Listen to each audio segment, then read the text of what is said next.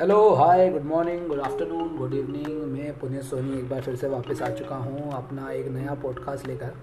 सो so, आप सभी को मतलब सभी तो नहीं बट जो भी सुनता है उसको पता होगा कि इसके पहले मैंने एक नया पॉडकास्ट वर्जन निकाला जिसका नाम है रनिंग राइटर और उसमें मैं जो पोइट्री लिखता हूँ जो मैं पोएम्स लिखता हूँ वो मैं आपके सामने पेश करने वाला हूँ। सो so, आज जो मैं पोएम या पोइट्री कहना चाहिए पोएम थोड़ा बच्चों जैसा लगता है। सो जो पोइट्री पेश करने वाला हूँ, उसका नाम है दुविधा, जिनको हिंदी समझ नहीं आती, उनके लिए ढहलिमा सो ये पोएम मैंने सॉरी पोइट्री मैंने 16 फरवरी 2019 को लिखी थी। तो तकरीबन सवा साल पुरानी पोइट्री है। और ये पोइट्री मैंने लिखी थी रोज़ ऑफ़िस जाके मैं एकदम फेडअप हो गया था। मेरा दिमाग का भेजा बन गया था कि रोज़ मैं वही वही वही काम करता हूँ। उसका कुछ मुझे एंड ऑब्जेक्टिव नहीं दिखता। तो उस पर ये मैंने पोएम लिखी थी पोइट्री लिखी थी, जो मैं आपके सामने पेश करने वाला हूँ अभी। सो पोइट्री का नाम था दुविधा दुविधा मतलब डायलेमा सो पोइट्री कुछ हिसाब से जाती है कि, मैं आज हूँ कहाँ और कल कहाँ पहुँच जाऊँगा? मैं आज हूँ कहाँ और कल कहाँ पहुँच जाऊँगा? ना मुझे आज का पता, ना कल का ठिकाना ढूंढ पाऊँगा। रोज़ उठता हूँ मैं कल को संवारने के लिए, आज को मारता हूँ मैं कल को बचाने के लिए। न जाने कौन सी खुशी की तलाश में हूँ।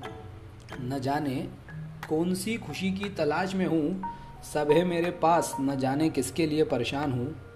रोज़ देखता हूँ मैं लोगों को मरते हुए। ये जब मैं बेसिकली ऑफ़िस से, घर से ऑफ़िस जाता था तो जो ट्रैफ़िक सिग्नल पे लोगों को देखता था इमोशनल लेस फीलिंग लेस तो तब ये लाइन वहाँ से आई है कि रोज़ देखता हूँ मैं लोगों को मरते हुए, ज़िंदा शरीर में लाशों को चलते हुए। सोसाइटी के फ़्लो में चलना सीखो। अपने घर वाले हमें हमेशा बताते हैं कि भैया, सोसाइटी के फ़्लो में चलना सीखो, जो पसंद नहीं है उसे भी करना सीखो। तेरा सक्सेस भी ये समाज तय करेगा। तुझे शादी और बच्चा कब करना है वो भी ये तय करेगा।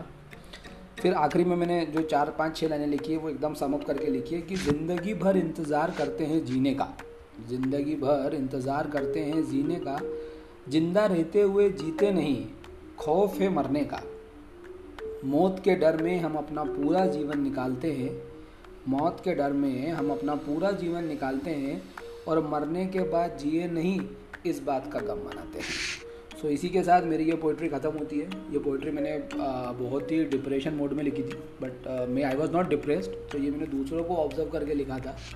सो आई होप आपको ये मेरी पोइट्री अच्छी लगी होगी जो भी सुन रहे हैं। और कुल मिला के इसका समअप मुझे यही लगता है कि right now we are living a mechanical life so like we are program to do जो हम शायद करना भी नहीं चाहते बट हमें कैसे चक्के में फंसे हुए हैं कि हमको करना पड़ता है।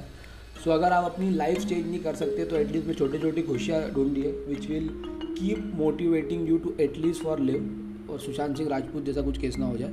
सो so, इसी के साथ आ, हम आज अलविदा लेते हैं। आई होप आपको ये पसंद आई होगी please I am new on podcast तो अगर आपको ये पसंद आए तो अपने दोस्तों को सुनाइए और तब तक के लिए धन्यवाद थैंक यू एंड खुदा हाफिज़।